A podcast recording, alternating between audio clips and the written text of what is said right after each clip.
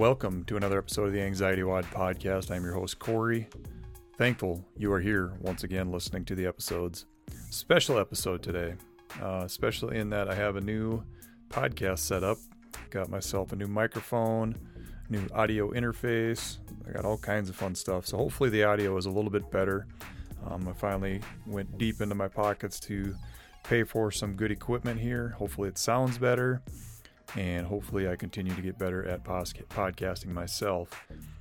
Um, hopefully we got some good information. One thing I'm going to do is I'm going to go back to season one and start re-answering some of your questions that you guys have asked the show. So today, the first one is going to be how do you start the conversation with someone you want to help with their anxiety? It was one of the most requested questions um, for people that don't suffer from anxiety. Um, how do I help somebody that does have anxiety? Then we're going to talk a little bit about what's going on in CrossFit right now, um, being that this is a partially CrossFit show, functional fitness, if you will. We're going to talk about that. And then I'm going to go on to how the show is going to be changing. Um, I'm going to be changing the name of the show, going to be rebranding a little bit here. Um, we'll still continue to talk about mental health and anxiety, um, also health and wellness in general, and then some other fun stuff. So here we go.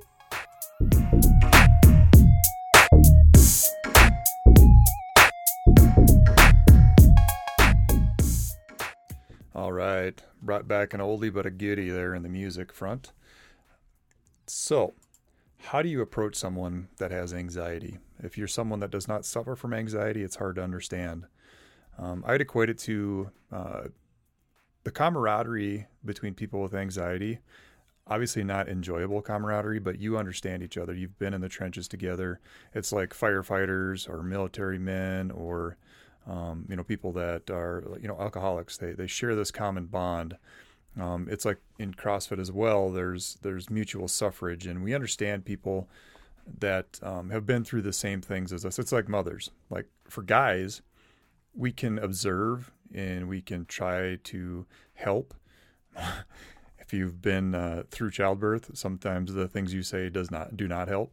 Um, very good at that myself, but you know, mothers they they have this common uh, language, they have this common experience to share, and the same is is true with people with anxiety. And so, you know, birds of a feather flock together. We understand each other. So, as a father and someone that's trying to help my wife, I don't actually fully understand what she had to go through physically and emotionally and and, and all that fun stuff with childbirth.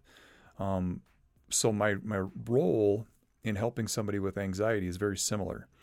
Um, I'm not going to try to help her physically push the baby out of herself. I don't know why I'm going on this front, but it's it's just where I'm going, man. Um, but I am going to be there to support her. I'm not going to tell her what to do. I'm not going to say the wrong thing. I'm there to help listen, and then execute on the things that she requests. And so, that helping someone with anxiety is very similar to that. And so, i am going to go over uh, what I told you guys last time or explained last time, and then I'll try to expand on that a little bit here in the beginning of the show. Um, for my approach, I can very easily tell someone that has anxiety. Um, I'm, I'm, I'm kind of an empath. I'm, I'm empathetic, but I can also read people. Um, it's one of the gifts that I've um, I'm luckily lucky to receive from my mother, uh, among many. But um, that's just one thing. I can kind of read people very well. So what I do is I'll walk up to somebody that I know is struggling. Um, I've done this at a gym uh, a dozen times probably, um, and just be like, "Okay, are you okay?" And then I'll kind of just sit there and nod my head, and be like, "I'm here if you need help." And um, that's kind of my opening the door into helping them. Right? It's just, "Are you okay?" And if they're like if if they're someone that I know, I can be like, I know you are having some anxiety right now. Is there anything I can do to help you?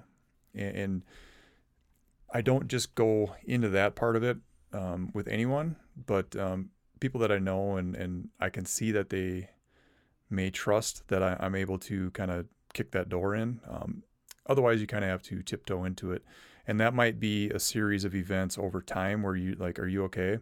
And the next time you see them, you're like, "You okay? I, I can kind of see that you're struggling. Do you need some help?" Don't try to fix what's going on with them. Um, that's probably my number one suggestion. You can't fix it. That's something that they have to fix internally, And if you are going to be the person that um, jumps right from listening to fixing, they're going to put up a wall. So my my approach is I'm, I'm like, are you okay? Um, do you need anything? That's that's another thing that I will ask them. Do you need anything? Um, it leaves it wide open for them to offer suggestions on what they may need, uh, but it also offers the fact that I'm going to help you with whatever that may be. Um, do you need any help? It's probably the same thing, but help is different than needing something. Uh, for me, when I'm anxious, like I need space to kind of process my thoughts. And, you know, over the years, me and my wife have gotten good with that. Um, you know, fortunately for me, my anxiety has been doing really well. Um, and surprisingly so, even through the, the quarantine and, you know, everything else that's been going on, I'm, I'm still been putting in the work and, and maintaining. But, you know, she would always just ask, do you need anything or well, how can I help? Um, because it, it, puts it back into the person with anxiety, puts it back into their basket to pull something out to offer help. More often than not, the first few times they're going to be like, no, I'm fine and you know they're not fine. Um, but that's how we remain safe in those um, circumstances. We just say I'm fine, and we try to sidestep it um, because, to be honest, and this may bother some people, but we get comfortable in being uncomfortable. We get comfortable in the things that we do, so much so that we refuse to change from time to time. And this was my roadblock, is I was comfortable in my routine even though I hated being in it, it was comfortable because it was routine. Now, I've, I figured out after the fact it was just the routine. It wasn't necessarily that I was comfortable being anxious, um, but I felt safe within that routine. So I didn't really um, open up my arms to people that would help me out. Um, just come from a place of love and compassion. Uh, people are going to read that. And if you're genuinely honest and you genuinely want to help someone, people can see that within you, right? Like if it's like kind of shallow and you're like, man, this person's kind of bothering me, and I'm going to try to be like, well, are you okay? Well, let, us fix it. They're going to see that, and the wall is going to come up, and you're not going to be able to help them. Um, and and the next one that I, I said previously was, don't try to fix their worry. They're already working on that, right? They're working on a fix. They've they've tried probably 150,000 different things to fix their anxiety. Um, what they simply need to know is that it's not a fix thing; it's a management thing how can I manage my way through this situation? And they're trying to figure that out. So um, don't try to fix, just listen. And then um, this is one sentence that I wrote down as well. It's like, I see you're worried. Can I help you at all? Do you need anything from me? I'm a good listener if you need it. And just similar uh, things like that that you would for anybody that was struggling. Um, but that person may not offer it up, uh, uh, open it up this the first time around, but it will eventually be like, yeah, this person obviously genuinely wants to help me out, so I'm gonna let them know what's going on. And you know, if they don't, don't take it personally. It's it's on them to open that door and walk through it. So simply stating that you're here for them is it speaks volumes, and it may not seem like a huge thing, but when you are someone with anxiety, you you lack um, control of your situation. And adding a person is going to be so much bigger than adding a skill because that person is going to have strength that you need to uh, lean on when you don't have strength yourself. Uh, let and so I'll go back to speaking as someone without anxiety, speaking to someone with anxiety. Let them know that they're allowed to feel this way. There's nothing wrong with how they're feeling, right? Even if you don't know why you're worried, it's okay. And you know, it it makes a lot of sense that you feel this way. Validate how they are feeling. Uh, right, right in that situation, that person is already beating themselves up. More than likely, they're already shaming themselves. Um, let them know they don't need to explain themselves to you. That you're just there to help. Um, let them know that they don't have to feel pressured to stop feeling a certain way. Um, take all the time you need, and really be there for that person. Like say, hey, if you need to sit here and wait in this area right here, I'll wait with you. Just let me know when you need to talk. And let them know that it's not a burden for you. They'll be like, no, no, no, you don't have to be like, no, I, I want to. Let them know that you want to help. And then let them know that it's really okay that they're not okay. I think so often that we get, um, we pick, pick up the boxing gloves when we're not okay, that we beat ourselves up about it. We should and need to work through emotions. Um, I, I, say it pretty often on the show, but when you work through an emotion, you're more than likely going to be able to think logically. Uh, what we do with anxiety is we get this fear emotion and we get stuck on it. We try to figure it out, or, or we just try to ride the wave, or the waves are crashing, or however we get stuck in this this fear thing. Once we're out of that, then we're starting to think logically. I should have tried this. I should have tried that. But in the moment, it's hard to um, process the emotion. And I'll come back around to that in another episode about how to process the fear emotion and get on to logical thinking. But again, I'm a person without anxiety speaking to a person with anxiety. Another big one is I'm sorry you're going through this right now, but you're doing such a great job, anyways. Show some empathy and then encouragement. It's like a compliment sandwich. Like, I'm really sorry you feel this way. I know it sucks, but you're doing great, right? So it's positive, negative, positive. And then the the last thing that I'll suggest with this area is ask them how can I better support you when you are feeling this way. Um, and again, from the management perspective of anxiety versus a cure or fixing it, um, management and offering up your help to be that person of need when they're in a situation where they feel so anxious. This is what happens with me um, in a gym setting um, or at work eh, or just socially. I, I, can read that about people. Letting them know that I'm a person of support when that situation comes back around is just, it's huge for them. And many of the people that I've helped over the years have said that is like, as soon as you kind of came on board as someone that I could kind of lean on when I needed to, things changed. I had that with certain people in my life, and now I'm that person for others. Um, when you add a person, it's so much bigger than a skill, like I said. Okay, so that's how you can help someone uh, when you don't yourself have anxiety. Um, helping someone with anxiety. If you have more questions on that, please please connect with me. Uh, hit me up on the social medias. Currently, it is at Anxiety WOD Podcast um, on Instagram or just a, at AnxietyWOD and then anxietywod at gmail.com for email. So there we go. That is the anxiety portion of the show. Next up, we're going to talk a little bit about what happened with CrossFit. And I'm not going to go too far into it because I am a third, fourth, fifth part, uh, fifth party. Um, I'm not in CrossFit. I'm not part of the HQ. I'm not part of the staff. Um, but I've been around and doing CrossFit for seven or eight years now. So um, I've kind of been running the gambit of the changes over the years. I've been going since 2013. And the interesting thing eh, that I will start with is that um, the culture of your company starts at the top. And, and the company that I work for has a very, very high level five leader in this position. You know, Stephen Covey, I believe, is the one that talks about level five leaders and they're people that are like you know um, Obama or um, Martin Luther King. Um, who else? Uh, just some of those very very good leaders that um, stand the test of time no matter what. And Greg Glassman invented something that is masterfully successful in what it does to change your body, mind, and spirit. However, he is not a level five leader. And the stories that are coming out will really explain that to you.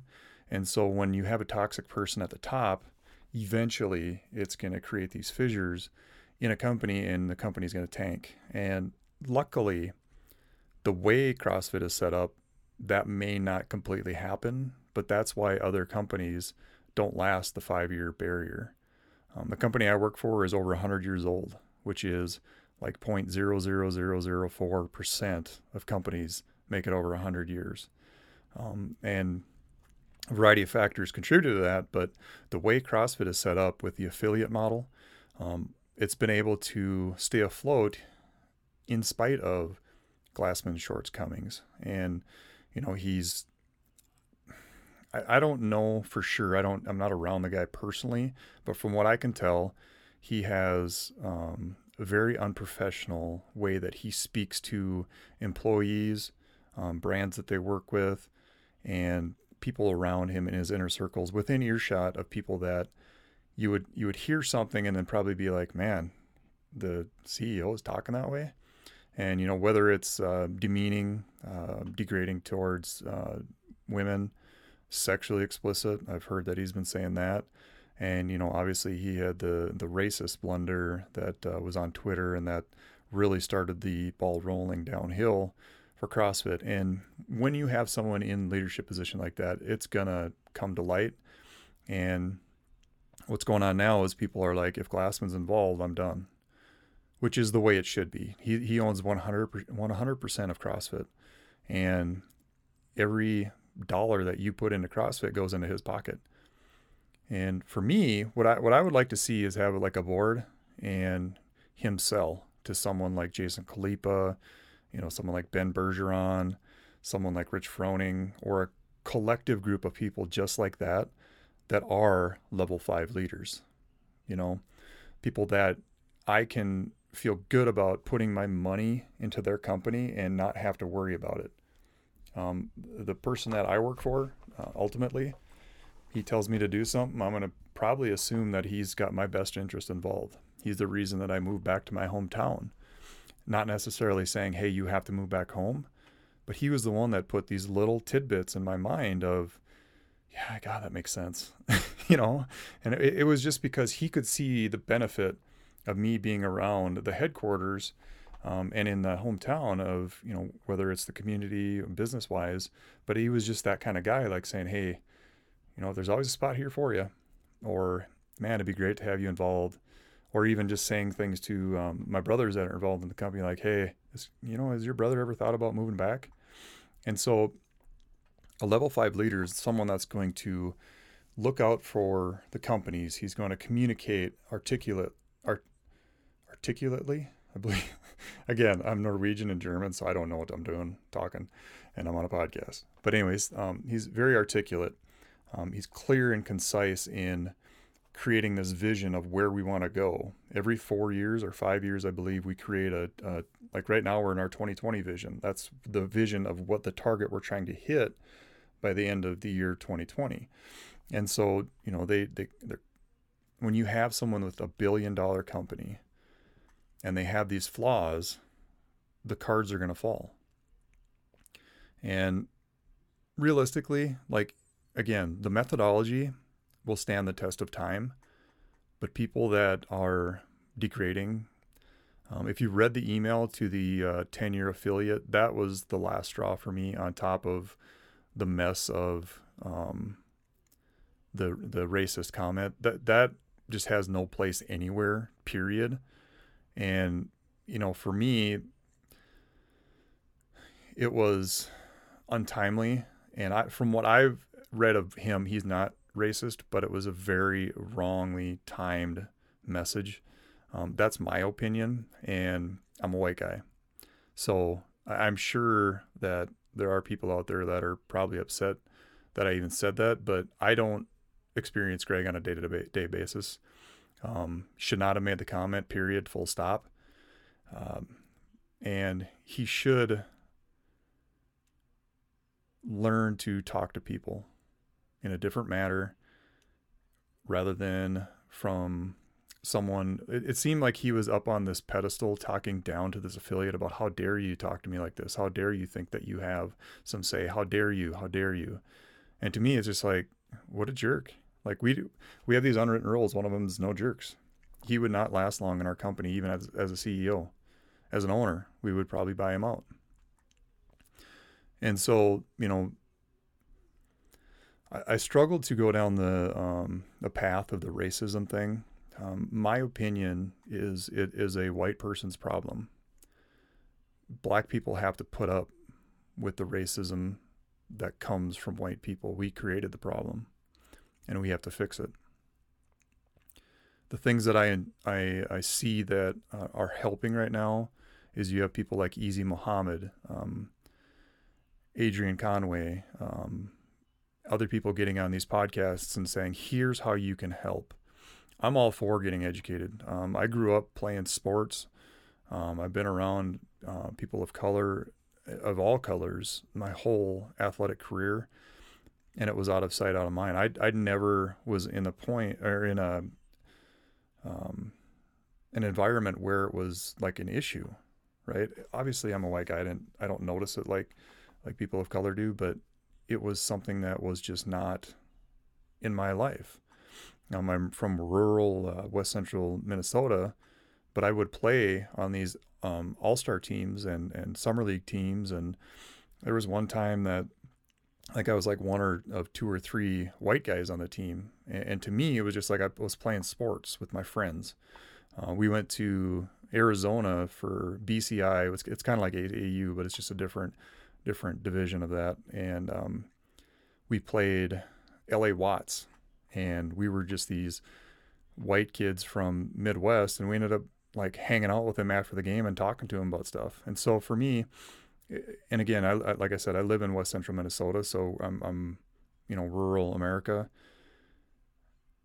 Yeah, it just, it just wasn't a part of my life. And so what I'm doing today is I'm I'm educating myself on what I can do further to be involved and, and try to help make a change because the the one thing that I, I was like nodding my head to, I don't even know who said it, but um, they're talking about like the minimum barrier for entry is to be to matter and be equal not greater than equal and matter which is just such a crappy thing man just because of the color of your skin you're trying to fight for like to be equal as another person and then this person said we should be thankful that they're not looking for revenge which is very powerful just to matter, not taking revenge. Which for for this person, I'm sure there's people that would like to take revenge, but for this person, I was like, that is very admirable trait. What what grace to say, yeah, you're treating me terribly, and you're treating people that look like me terribly. We just want to be equal. We want to matter. Yeah, like I said, I'm I'm trying to educate myself. I'm trying, especially within the space of the CrossFit community right now, because that's, you know, the space that I'm in. Um, the other things that I'm doing is we're talking about it with our kids. Um, it, racism is not something you are born with; it is a learned trait. It comes from the home, or it comes from as you get out of your home, the people that you hang around. And so, what I can do is I can influence my kids to the point of saying, you know, we're never going to say these words. We're never going to say these things. But we are going to look at people that look differently than us in the same light we would look at ourselves in a mirror. We're going to lift them up. We're going to treat them the same. If we see something, we're going to say something. And if need be, we're going to do something. Whatever that may be. Now that's more my trait. Like I I can't not step in and do something. I've never been across that, but I would have a hard time watching someone be racist to another person and not step in as as a giant white dude. I'm I'm going to be in the middle or try to break it up. It's just unfortunate that it that is uh, that's going on in 2020, man. Um, but again, I, am focusing on my sphere of influence and the people I come across on a day to day. I'm not a social media influencer. I have a podcast, and that's about the extent of my reach online. But what I can do is influence people that I come across in my day to day. And that's what I focus on. Now, should things change where I have a larger reach, then yes, I will be doing more. Because that is one of my values is treating people like I would want to be treated. It's the golden rule. It's the most simple and basic thing that you can do to another human being is treat them how you would want to be treated you know, my, my son and I, we talk about, he, he has a giant heart like me and he's very, um, he's very empathetic. He can, he can absorb other people's emotions very quickly. When he sees stuff on TV with people getting mad, he doesn't like it. When he sees people cry, he'll cry, which is fantastic. He's very in tune with his emotions, but he's sensitive. And so what he, what can happen is when he gets picked on, he takes it very, very hard. And so, um, when him and his sister will fight, I, I go to, you know, do you think that that would feel good if if she said that to you, or if she did that to you, and then he understands. And so a little bit of this teaching our, our kids about um, treating people equally is figuring out how the message is going to get across. You know, my daughter, I talk completely different than my son because they're completely different people. And you know, getting to know them and, and getting to know what's going to hook in and, and stay in their brain, um, is very important.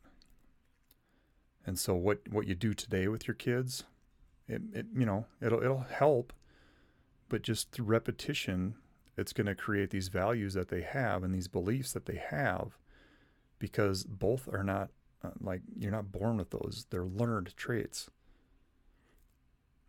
So yeah, you know it's and it's hard for me to get into that stuff because again my experience is completely different than someone that lives in minneapolis or someone that lives in atlanta or in the south like i can't imagine. Like i just i just can't imagine. So for me my only suggestion is treat people how you would want to be treated period. Full stop.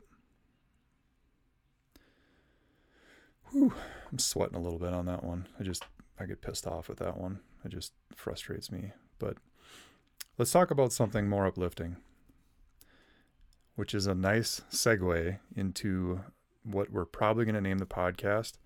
Um, and it's going to be called the Uplifted Pod- Podcast. It's going to take me a while to get used to that one, but the Uplifted Podcast. We're going to talk about positivity. Um, but what my mission is, is to lift others up. And through my work in coaching people through anxiety, through my work in coaching people physically, mentally, emotionally, spiritually, um, everything, I'm trying to lift others up. And so, um, with the recent changes in CrossFit, I'm getting kind of moving away from the WOD part and the anxiety WOD. Um, I did talk about uh, expanding the podcast, and, and this is just the next step in it.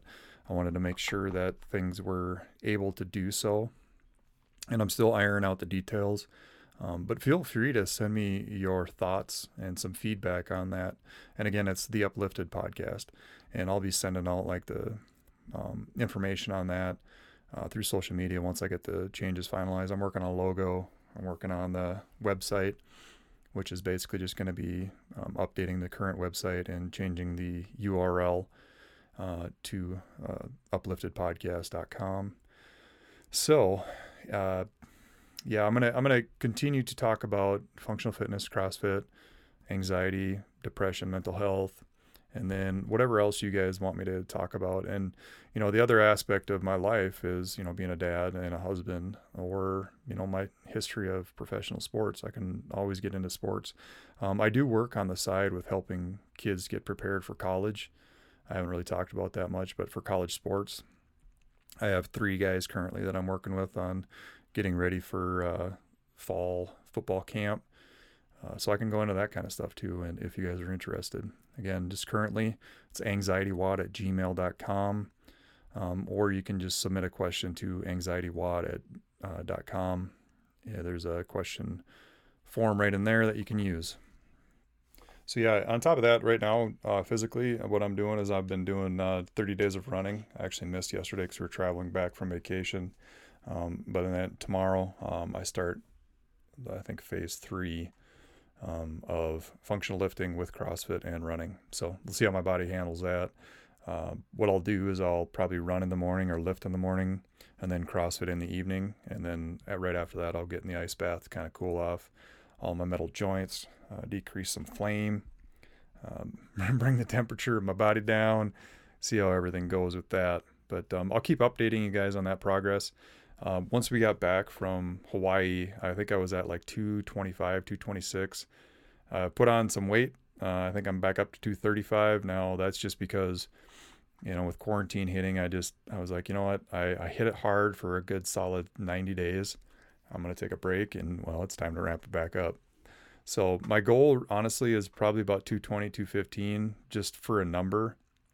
Um, I don't know if I'll get there. Last time at 225 was about nine percent body fat, so that's pretty lean for me. Um, but you know, my my goal honestly was just to have abs again. When I was in college, I was I always liked my abs, and so at 42 now, um, you know, I got gray beard, no hair. I think it'd be kind of cool to have some abs again. So, and it's really it's just aesthetic. It's kind of it seems shallow, but it's just like you know what I know how I'm gonna feel if I get to that point, and so that's a simplified goal. There's more to it, and if you guys want to hear about it, let me know. I can I can draw it out and explain uh, much more about it. You know, I got some dings here and there still that I want to uh, rehab and PT. So the functional lifting is more of like accessory work and multi joint movements versus just um, isometric bodybuilding movements. Now, there are some of those things that I do at the end. Um, and so, what I'll do is I'll work multi joint to single joint uh, movements throughout the, the workouts because you want to start big and then go to small. And then in the afternoon, um, depending upon how my body feels, that's what I really uh, pay attention to is how I'm feeling. Um, that will determine how hard I hit a CrossFit workout. So I'll go more into that later on in another episode. But for now, I think that's good, guys, gals, ladies and gentlemen, children of all ages. Thank you for joining me. Have yourself a peaceful morning, afternoon, or evening. Keep coming back, guys. We're going to figure this out. I promise. We'll see you later.